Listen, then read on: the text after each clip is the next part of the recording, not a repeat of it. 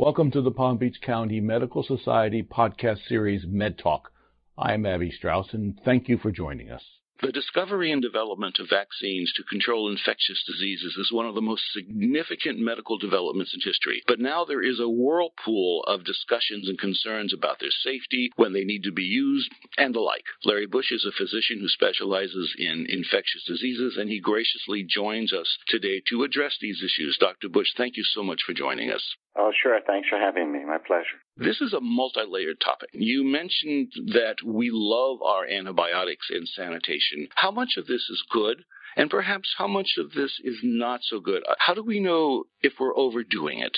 We know that everybody really wants an antibiotic when they're ill, not even clear if they have a bacterial process. As you know, antibiotics won't affect viral illnesses, which make up most of the illnesses people visit physicians for. But people are concerned about vaccines, and when I talk about vaccines, I point out that what really changed health in the world and what defines a third world country are things like public health revolving around sanitation and vaccination. Because third world countries, in part, are defined by their life expectancy, which is greatly reduced if there's a large amount of infant mortality, which is generated by poor sanitation, infected dirty water, and lack of vaccines, childhood diseases. So it's what changed the world as opposed to antibiotics, which people think were the game changers. Unfortunately, people are backing away from vaccines because of unfounded information suggesting they're linked to other problems that are now being diagnosed.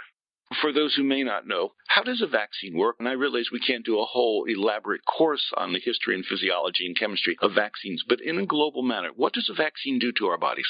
The human body has two forms of immune system. One's called innate, which means if we're born normally and have normal function, everybody's born with a set of immune system defenses that help fight pathogens when you're exposed to them, such as things as white blood cells, polymorphonuclear cells, T cells, fever, granulocytes, etc. And then there's the adaptive immune system where you adapt to things that you become exposed to as time goes on. An example would be building up antibodies against bacteria or vaccines or toxins. So the vaccine is given to somebody to try to mimic the adaptive immune system and create your own immunity that you would have otherwise had to wait to become in contact with that organism to develop. Another way is when we give passive immunization by giving antibodies, immunoglobulin, is basically giving you those antibodies before we have time for a vaccine to make you build your own. You're mimicking the adaptive immune system, and that goes back to Jenner and all the way back when things were being looked at in different type of animals. You mentioned in the material that we shared before we're actually doing the interview that HIV, malaria, hepatitis C, tuberculosis, when these vaccines are finally developed, that it could also change the world. I would like your thoughts on that. It's a very powerful statement. Right now, the number one cause of infectious disease in the world, although we don't think about it in the United States, is malaria. 500,000 children die of malaria every year. We don't think about it, even though the United States is the third most populated country in the world, we only make up 4.4% of the world's population. The majority of the world is exposed to malaria, which could be a devastating disease. When you look at what's the most common cause of infectious disease death in the world, even today in 2020, it's tuberculosis. Put that in perspective, we have around 330 million people living in this country. And the last year that statistics were out for, which was 2018, there were only less than 10,000 cases of active TB out of all those people two thirds of which had immigrated here. So the Native American chance of getting TB is very small. Therefore, our focus on preventing TB is, is limited. So as you know, the World Health Organization has put together platforms looking at the elimination of TB, and they started off with 2020, 2030. Now they're up to 2050. Their take on eliminating TB is to find everybody who carries TB, which is the majority of people who've been infected, and we call that latent TB, treat them so they don't become infected, and therefore I don't pass it on to anybody. That's because of a vaccine being not available. A TB vaccine, which has been available for decades, we call BCG. We don't use in this country because it's a relatively ineffective vaccine. It's not lifelong and it confuses the test that we use to see if you carry latent TB. So that's the second one. We're all here about Ebola and the devastation of Ebola. And, and it's another disease. Since we don't see it in this country, we don't give it all the notoriety that perhaps it should get outside of certain literature, particularly the literature that I read. But in the Republic of the Congo, the Democratic Republic of the Congo now, there's the largest Ebola outbreak in the history of the world. Fortunately, just a few weeks ago, the first Ebola vaccine was released. Now that's a game changer, but it got very little information here. I, I, get that information because of the infectious disease news that I read. But in the lay press, on the lay media you would hear on radio or watch on TV, I didn't see one report on Ervebo, which is the Ebola vaccine that's extremely effective in thousands and thousands of people who enter trials.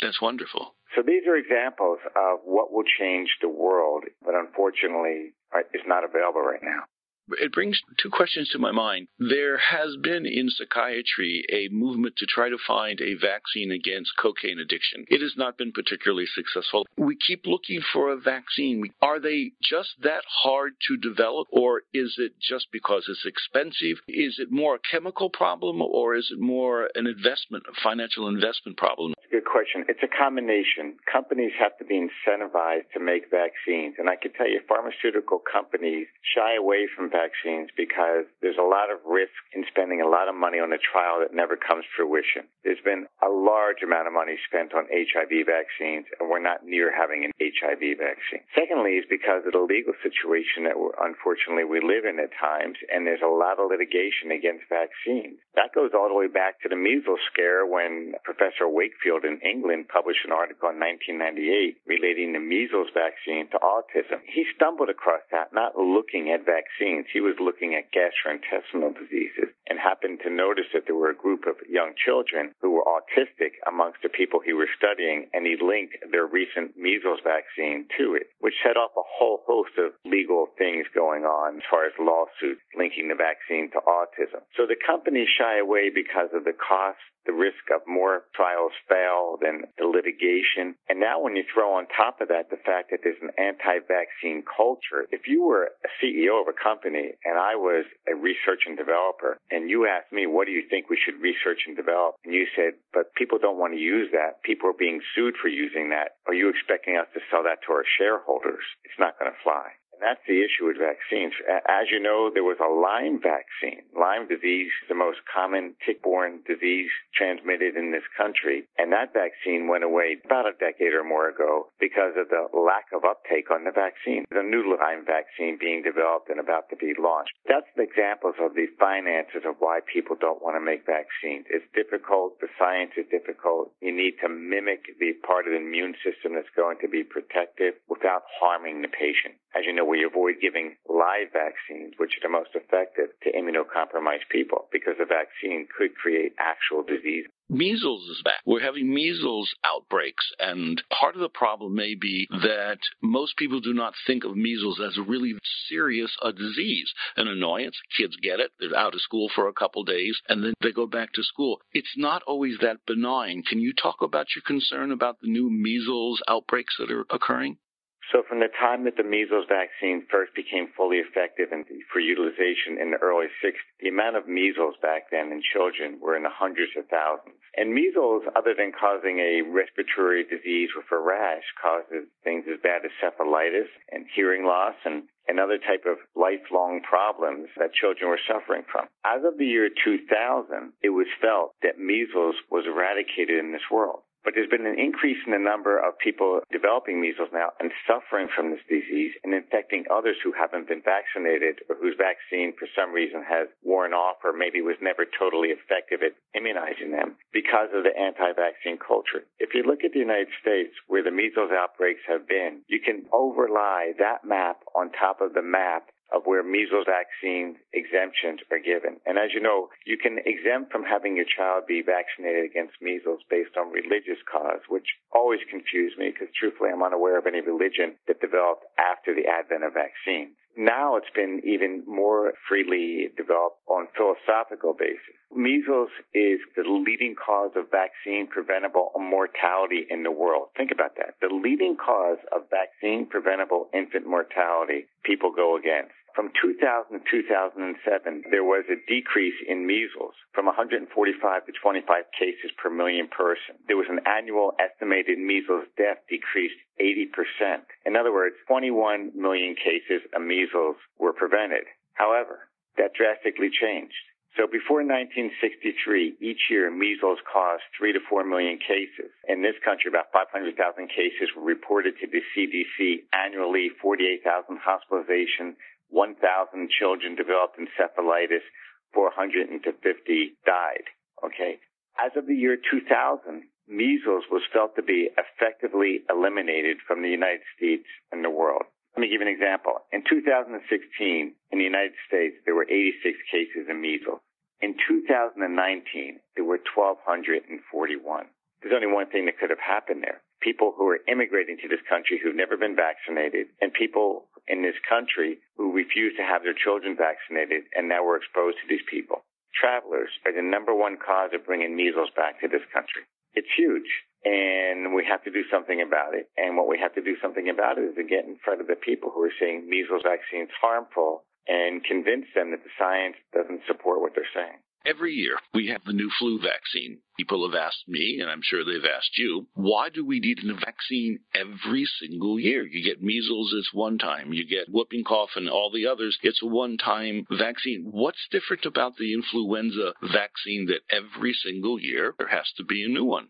Well, what's different about the influenza vaccine is it's not a live vaccine. And vaccines that are not live do not produce robust immunity and it doesn't last long. That's number one. Number two, influenza is made up what we call different antigen components of the virus called H and N. And the combinations of them can be hundreds. And although the World Health Organization and the CDC gets together each year and tries to predict which combination of H and N's, which influenza virus will be in the area, they're not always right. And we vaccinate against both type A influenza and type B. There are four types of virus being vaccinated against in each year's flu vaccine, which I said is not a live vaccine and therefore is not the most immunogenic or very long lasting. On top of that, we may not exactly hit the mark of what the vaccine is meant to prevent actually is the influenza strain that happens to be in the environment in our country at that time. That being said, this year's flu vaccine is estimated to be 47% protective.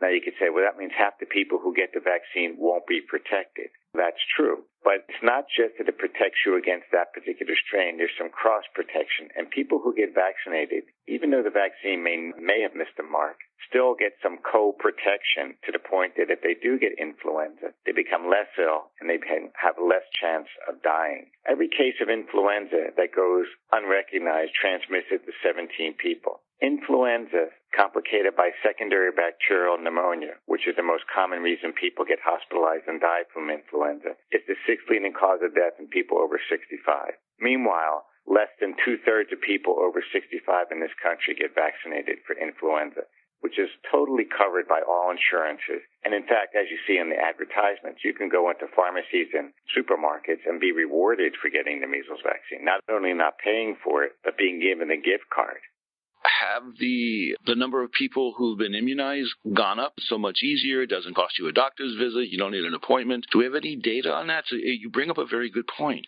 it hasn't gone up drastically. And every year, also, the CDC puts out something called Healthy People 2010, 2020, 2030, with goals of people who take the vaccine, who agree to get the vaccine, or become vaccinated. And they just never have reached their goals. And that's why they keep changing it to 2010, 2020, 2030. The number one influence on patients getting vaccinated against influenza is recommendation by a doctor. When people come in my office and I ask every one of them, have you had your flu vaccine? And I get answers like, no, I never get it. I never get sick. My answer to that is you don't get sick until you get sick. And this is to prevent that from ever happening. And so you don't transmit it. I've heard second answers. I heard it didn't work. And I asked them, who did you hear that from? Not a reputable science or medical source. I got the influenza vaccine last year and I still got the flu. That's because we accidentally apply the word flu to every flu-like respiratory viral illness, which is incorrect. And then, of course, the next question I get is, is it covered by my insurance? And I tell them not only is it covered by your insurance, but if you get it at Publix, you'll get a $10 gift card. And then the last question is when they say to me, do you think I should get the flu vaccine? And I give them one simple answer. I get it as soon as it comes out myself. So what else can I say?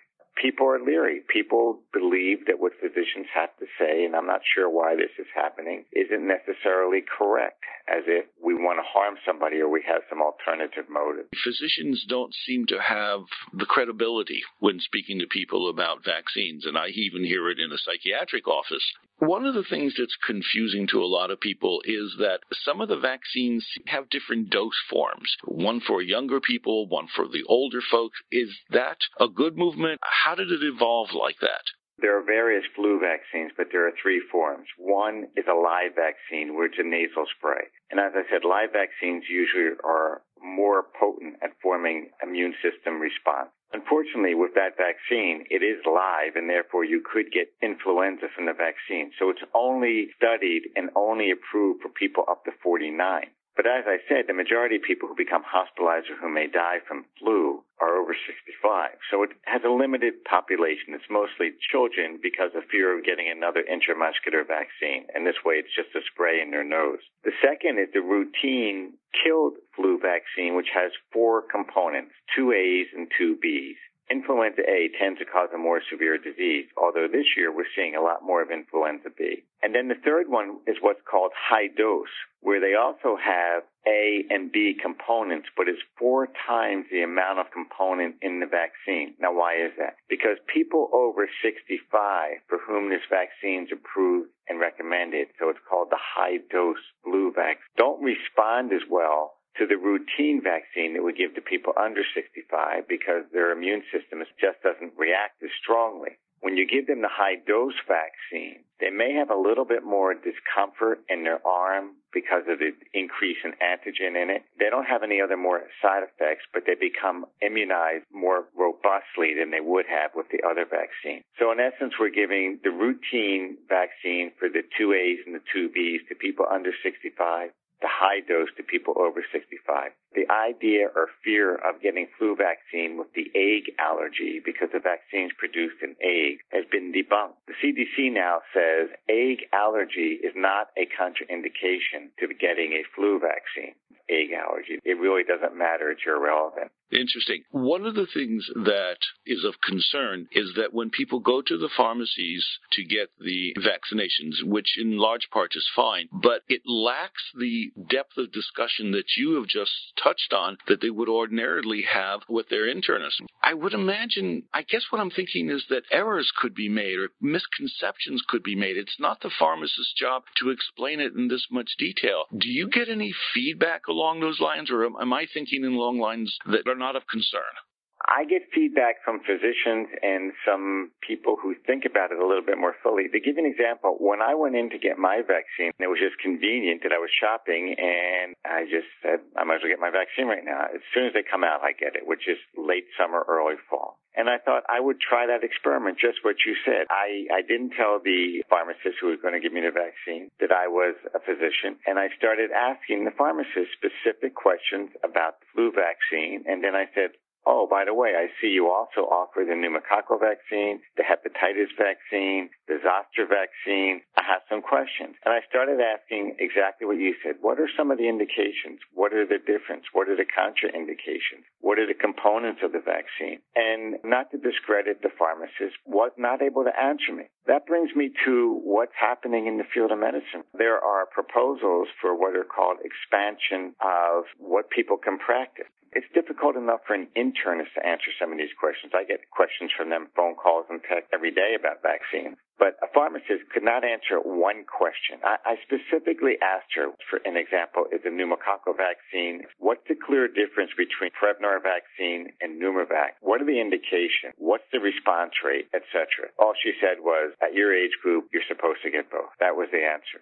I lecture in medical school and I sit there and I wonder and I say to the students all the time, this is what has to distinguish you is this knowledge to the depth that you're going to learn it. To simplify it, to say that anybody without this knowledge can do it is detrimental. It is, in my mind, clearly dangerous. Nurse practitioners, pharmacists, allied health professionals, these are great helps to us, but they don't replace us. You never see any people with those degrees performing surgery and in operating. Why is that? You bring up the other side of the whole gestalt of getting vaccinations and, and medicines in large part to people. I wish we had more time to really get into it. it. These are critical issues. This is a start and maybe it'll make people think and before they do things, if it's at all possible that they sit and have an honest talk with their physician about where they're going and which appropriate treatments they should pursue. Larry Bush is a physician who specializes in infectious diseases. He's in Southeast Florida. Dr. Bush, thank you so much. You've opened more doors than you've closed.